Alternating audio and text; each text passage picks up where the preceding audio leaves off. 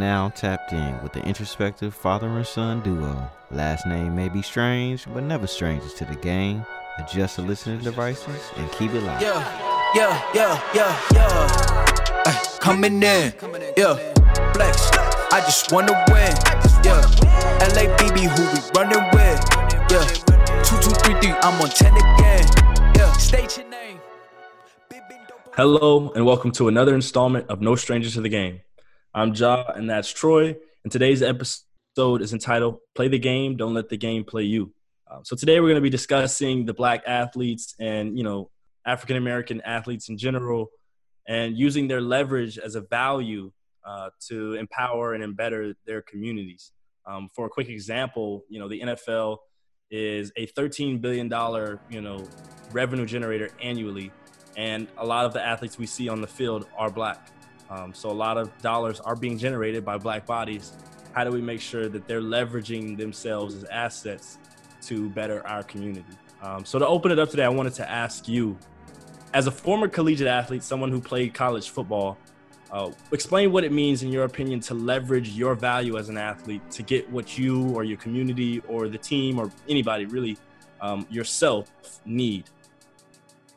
Well, at first, you have to really understand your value you have to know what you worth and what you bring to the table. And so once you know that as an athlete, whether individually or collectively, you know, we generate X amount of dollars in revenue, create, uh, help create X amount of jobs. You know, we know that we add value and that we, you know, can place demands. You know, for example, when I was at uh, Cal State Northridge, you know, we had, you know, probably 70, 80% of our team was black and you know we sit down and one day um, we met and we realized that we weren't being you know properly taken care of. You know you know proper meal plan.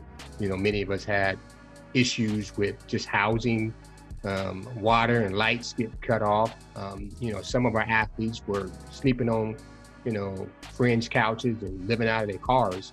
And so we sit down and say you know for what we're doing and what we're generating. This is not a big school, it's not a big revenue generating uh, university, but what we're providing for you, you should be able to at least give us the basics. And so uh, we sat down amongst ourselves and then we also met with a few faculty members and we developed a strategy to um, meet with the president of the school. Um, the president didn't want to meet with us, so we decided that he was going to meet with us um, whether he chose to or not. So one day we decided to wait for him in the administrative building until he came out. And long story short, we got a chance to meet with the um, the president of the school. He was on his way out, which was a good thing because the incoming president um, was a you know a black woman who came in, and she seemed to be a little more open to and responsive to what we were asking. We just wanted a, a decent meal plan we wanted an academic advisor, uh, as well as um, you know coaches that reflected the team. And so um, those are the things that we asked for, and over time we actually got all three of them. Um, a few years later, the program was cut. but you know that's how you leverage it. You just got to know what your value is and know what the bottom line is, and say, you know, hey, we can all win here, or we can all, you know, be frustrated and you know come up short. So you know that's how I would explain that. Yeah, I think for me, mine is more on a more personal level. I think, like for instance, my first school that I went to, I, I became I got to a point where I was a pretty big part of our program in terms of scoring points at our you know meets and, and you know big part of our track team. Um, however, my scholarship didn't reflect that in my opinion, and so I had to. And it was it was it was a tough it was a tough thing for me to do, but I had to leverage myself as a value to the team to somebody who really the performance of the team was their, you know, was their evaluator and evaluated whether or not they got paid. And I had to leverage that. And that's tough to do, especially being younger. But you know, that was that was that was something I had to do personally to, to make sure I got what I needed in that situation. And it, and it ended up working out for the best. Uh, but on, on a much larger scale, how do professional athletes, you know, now we're getting into people who make millions of dollars, you know, and they're a huge part of their communities, wherever they come from and where they live. How do you get a group of them, or as if a group of them do decide, how do they do something to pull their wealth or, you know, their influence over you know the people that are paying them, whatever it may be. How do they get together and do something that's for the betterment or the more or the empowerment of their community? Well, I mean, obviously knowing their value. Two is to have the mindset. You know, they have to be educated on the issues and the concerns in which they want to address. Um, most of them, in and of themselves, are probably going to be pretty well taken care of um, as far as financially and where they can choose to live. But they're coming from communities that, you know, don't reflect where they're currently at in life. And so when they go back home to visit family and friends, you know, they're going into communities that, you know, could use a lot of work, a lot of effort in improving them and, and improving the inequities. So I think it starts with the mindset and typically, I I have this theory that we have to start at the junior All American AAU level, uh, training and letting them know the importance and the value of their community. And as they go through, and regardless of what level that they achieve success, whether it be at high school, college, or professionally, there's a responsibility um, for you to give back to those um, as was given to you. You know, because there was coaches, there were people who came into this community and provided you with the, either the resources, their time, their knowledge to help you to develop to the level at which you can go and play, um, you know, at the highest level. And so I think it's just instilling in them a value system and that, you know, you have to give back. Does that mean you have to move back? No, but how do you, you know, help make sure that the next generation is going to be in a better position than you? So that's my thoughts on that. And um, I have a whole idea about really leveraging junior All American, Pop Warner football, uh, AAU basketball, travel sports to really help bridge and how do I say this? Create a par- parallel career path. So, because we know that sports and athletics is the carrot, that's the draw for many people in our community, right? For myself, I went to college because I wanted to play football, not because I wanted to get an education. So, and in in in in return, I was able to get the education that helped me, you know, when I was done playing football. So I say use that same thing to be able to, um, you know, create a par- parallel career path. So while you're doing practicing and playing football or basketball, whatever, baseball, whatever your sport, we also have these other things that we want you to participate in. We want you to learn coding. We want you to learn computer technology. We want you to learn the science behind gaming and programming. And all those things that's going to lead to career paths well beyond you playing sports. Um, so one day your sports career is going to end, then what do you want to do? And one of the things I discovered in being an athlete is transitioning from being an athlete to going into the workforce. And just it, I wasn't really prepared, and it took me a long time to adjust to that. And it was painful. It was it was very painful. And I'm assuming a lot of other athletes go through that. So that's one of the things I look at is to try to minimize the negative impact of making that transition from an athlete to you know going into you know mainstream society and having to deal with people uh, from a different perspective and also being prepared you know to have a career that's going to uh, allow you to make a living and be comfortable in what you do. So let's say, for just giving an example here, an athlete grows up, he's you know playing youth football or youth basketball from a young age, you know gets a lot of tutoring and tutelage from you know people in his community. Gets to a point where he's making a lot of money, and he looks back and says, you know what, that's not my responsibility to help out my community. I made it out. I made my way. You know, I worked hard to get what I have. I'm gonna go live in a you know nice neighborhood and what happens to my community is on them. You know, I, I did what I did to get out and now I'm here. Obviously, I think we have to change. Clearly, something that went wrong when he was young or when they were young. But what do you say to an athlete that believes that? Because we have a lot of athletes that I think do believe that right now. I mean, there's nothing you can really do. Um, that's why the earlier you start with, you know, developing the mindset, not that you owe anybody anything, but there were people who gave and put time into you and to help you develop to get to where you you are. So none of us makes it out, as you would say, on our own. There's people there that give of their time, give of their resources for you to be taken care of. And so that's one of the things I suggest, you know, return that favor and look at building comprehensively, I would say, because a lot of times the athletes, and, and it's not their fault, they're doing what they do to generate revenue. Those of us that are in the community need to set up an infrastructure, set up programs that can allow them to to give back in a way that's responsible, but also do the training of the people in the community, providing for the needs and addressing whatever challenges and issues they have. So it's really incumbent on both, on both the athlete, but the community has to be set up and structured to be able to receive the help. Because if I'm a professional athlete and I'm training and I'm traveling, I really don't have that much time to come back and do all that.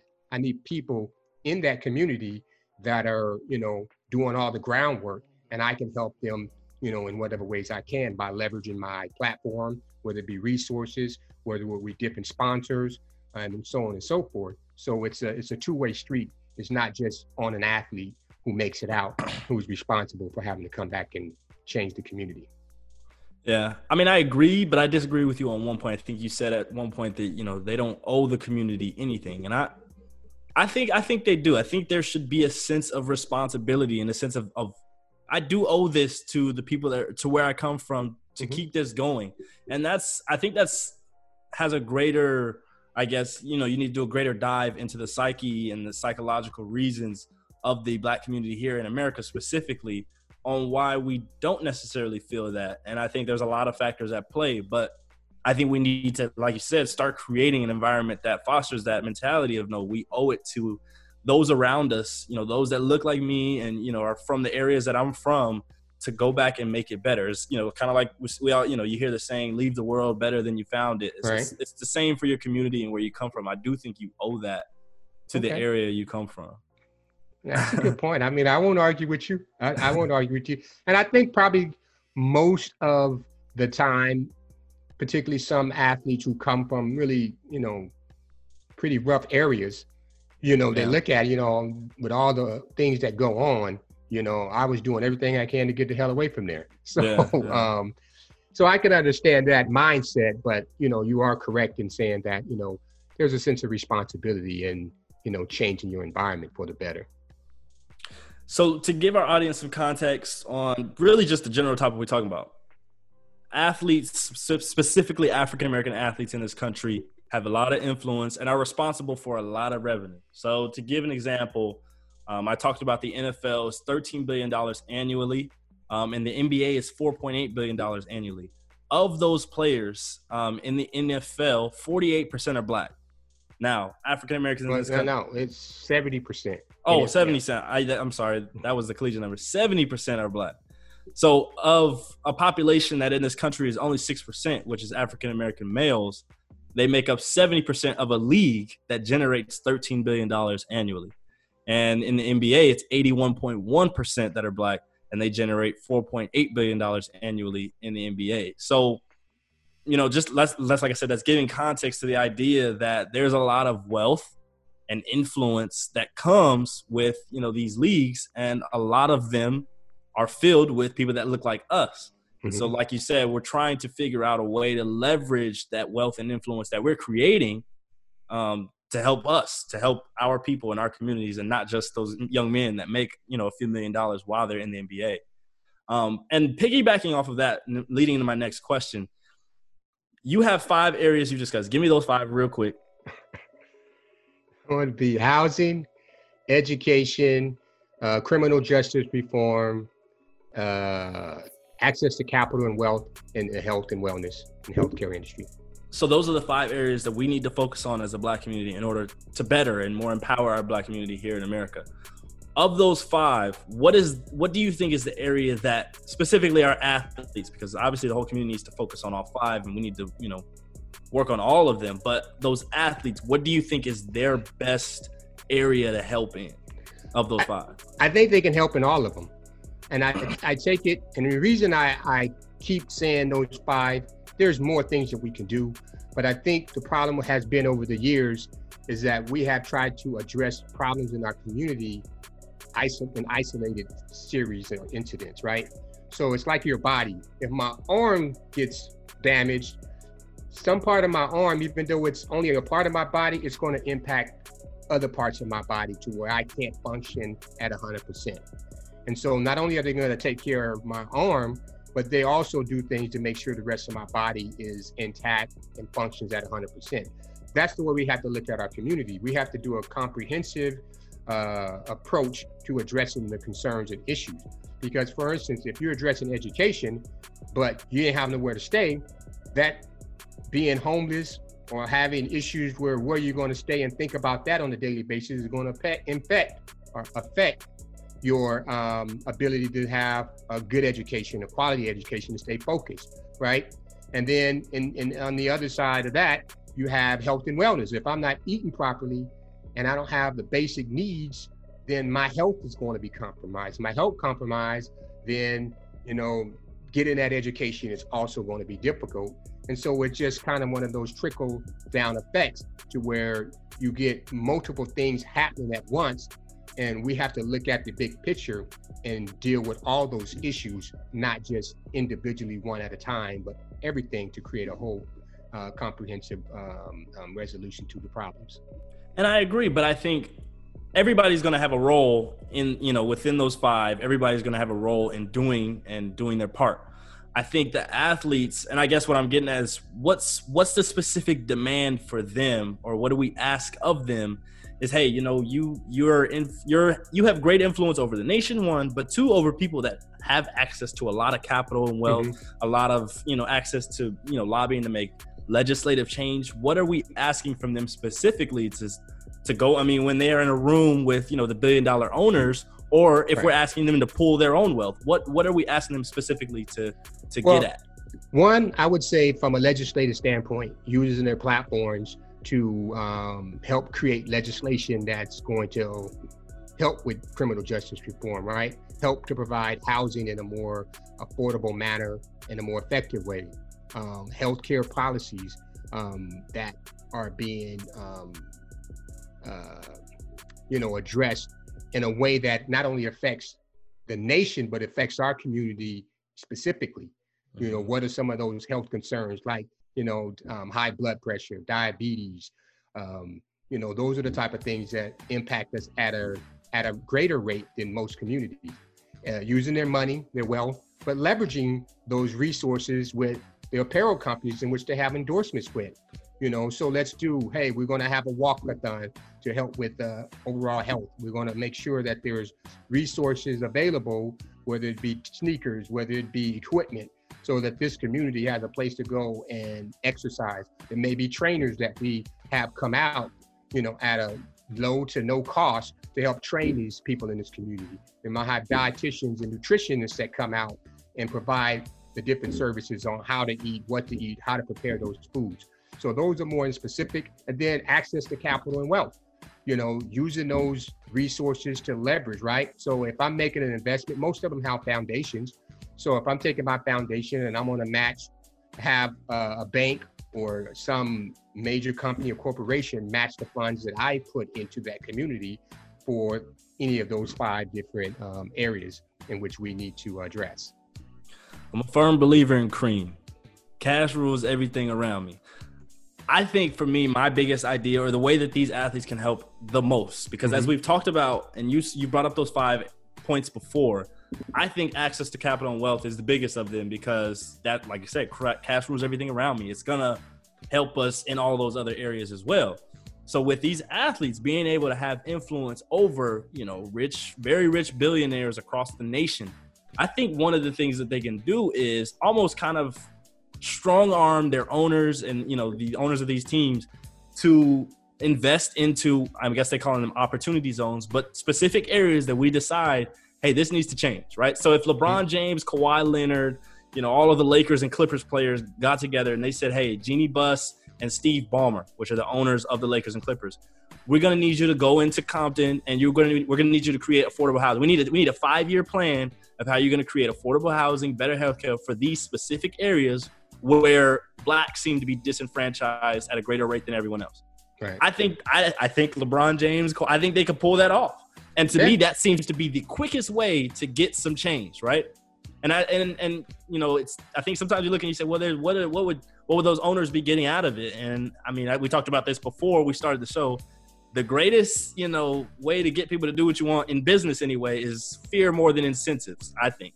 And so, yeah, it looks good, a great PR. But you know, if LeBron James, Kawhi Leonard, you know, like I said, those players with great influence get together and say, "Hey, we're not playing next season unless we have this, this, and this," I think it gets done as long as it makes sense for them on you know a financial level, and I think it will. You know, but I think they can get something like that done, and I think that leads to immediate and you know long term lasting change. Right. I agree. I agree totally that um, cash is what you know our first level of empowerment should be is how to get the money to empower ourselves to do the things that we need to do. And you said how would it help the owners? It helps the owners in a lot of ways.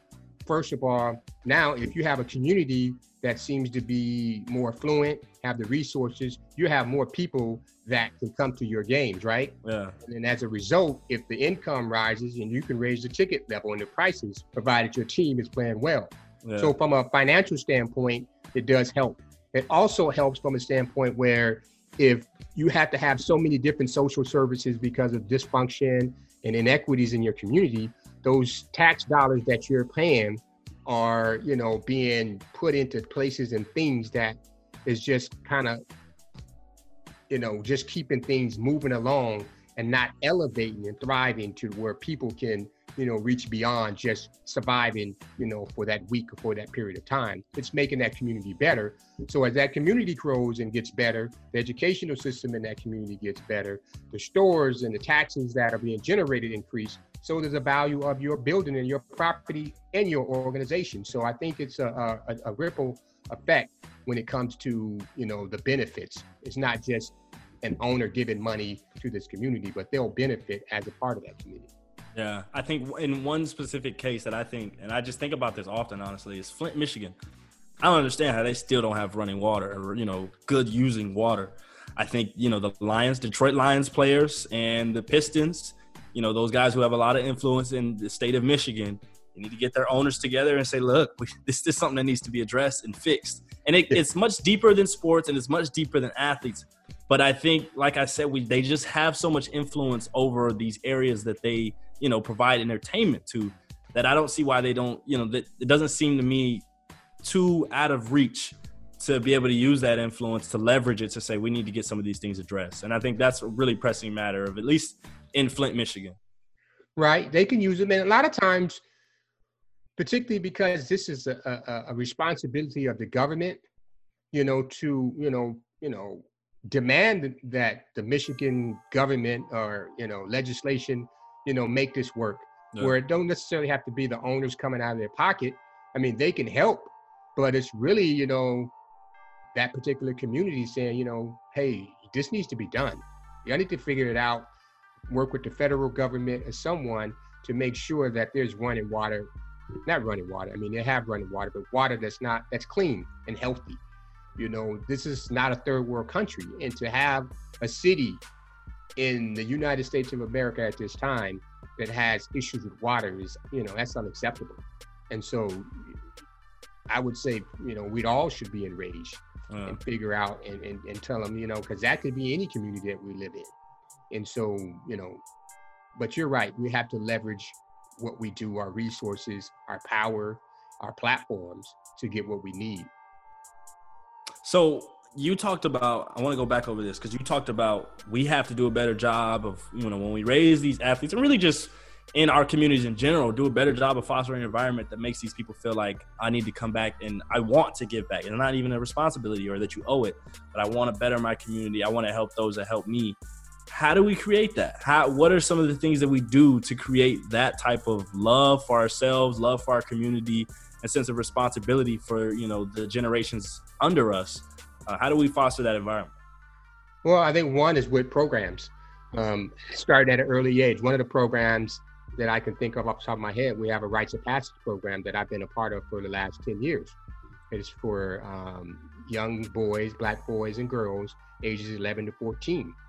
And they go into a program three days a week where they have to learn about their culture, their history. They get lifestyle, lifestyle, life, life skills, excuse me, um, as well as being able to travel and expose to other things that they might not otherwise get exposed to. There's also a clinician there that, you know, sometimes can sit down with them, give them counseling, because many of the people, many of our kids have gone through some traumatic experiences and helping them to deal with those things and identify what those challenges are and give them a sense of appreciation and pride for who they are. You know, when you have a sense of pride for who you are, you look at the world differently when you know and you be like, you know what? I come from a long line of people who did some really wonderful things. And I feel now obligated Yeah. to do something, you know, just as great.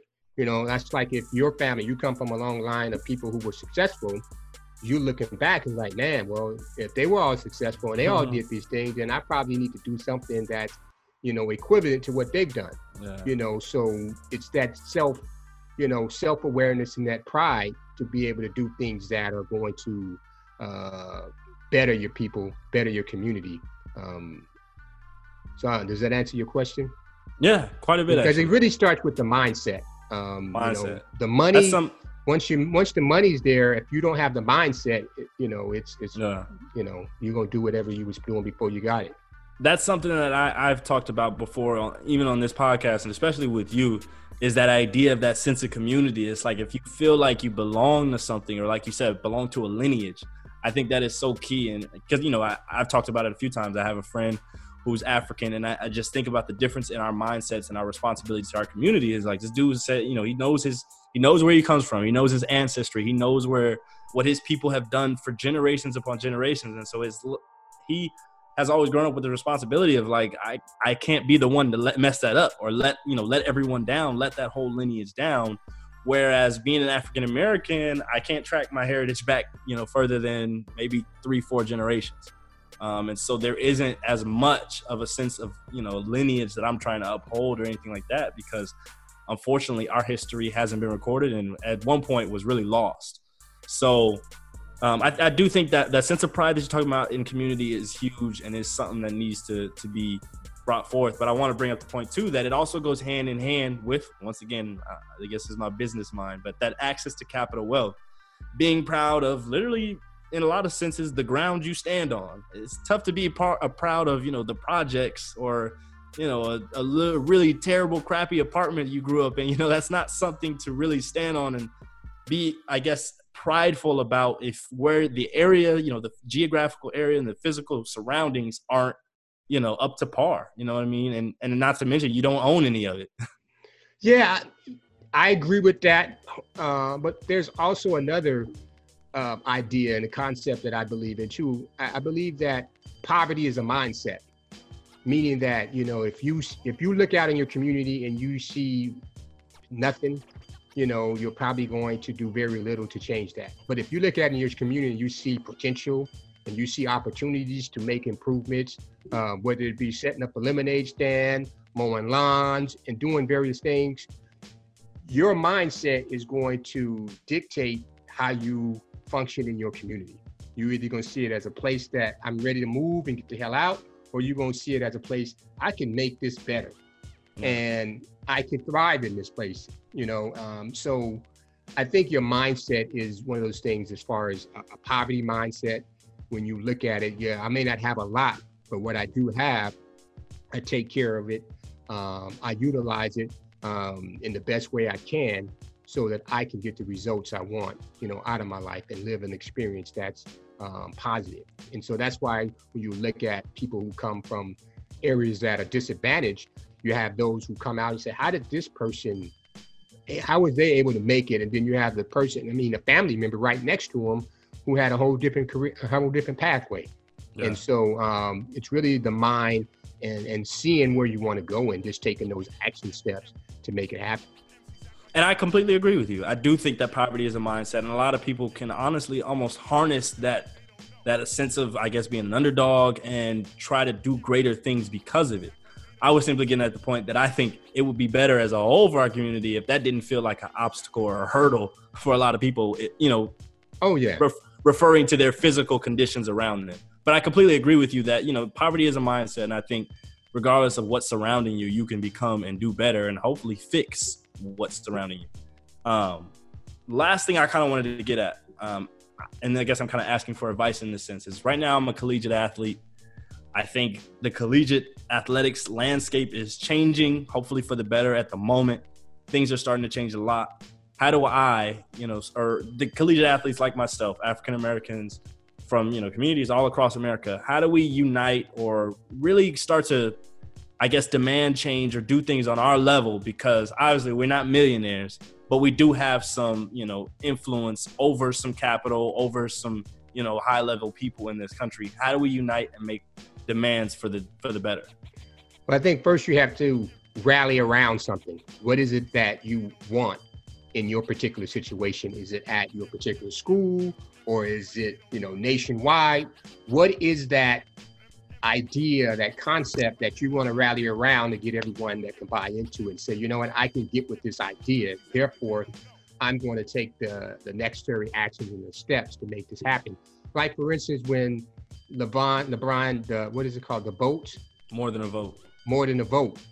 Many people were able to rally around that, you know, from the college athletes to professional athletes to entertainers to just people in the community. So you have to have those ideas and those concepts that people can all say, you know what, that makes sense. I can get behind that. And then they'll take whatever necessary steps to bring that forth and put that into action. So I think really, uh, you know, having that idea. And that's why, you know, for me, those five elements or those components are, are important because now it gives us a focus on something that we can, you know, um, you know, uh, take steps to make happen. Mm. No, I totally agree. Um, I think that's going to do it on today's episode. Play the game, don't let the game play you. um, we talked about athletes and athletics a lot because we're athletes. You know, that's what we, I guess, are into and what have we have done, and I'm currently doing. Uh, but this goes for entertainers, anyone who creates value within our society. You have leverage, and if you can use that leverage to get what you specifically need, your family, or as a whole your community and your people need, then I think you should do that. So I'm gonna do my best. I know you're doing your best, um, and I think everyone else should. Uh, but for that, today we appreciate everyone for for coming out. Any last remarks from you? Nah, great discussion. I look forward to, to many more discussions that really drill down on empowerment and ways that we can use the the skills, the assets um, that we have to leverage for our community the things that we need. So, um, you know, it's time to get roll up our sleeves and, and do business. This is a capitalist society. We need to capitalize on the things that we do well and, and, and get paid for it so that we can change our environments. There it is. So, well, like I said, appreciate you guys for coming out and listening to another episode and make sure you stay tuned in for the next one. Peace. All right. That'll wrap up today's episode. Glad we could take a moment to put you up on game. We post a new podcast every Sunday morning. Now you know. Peace.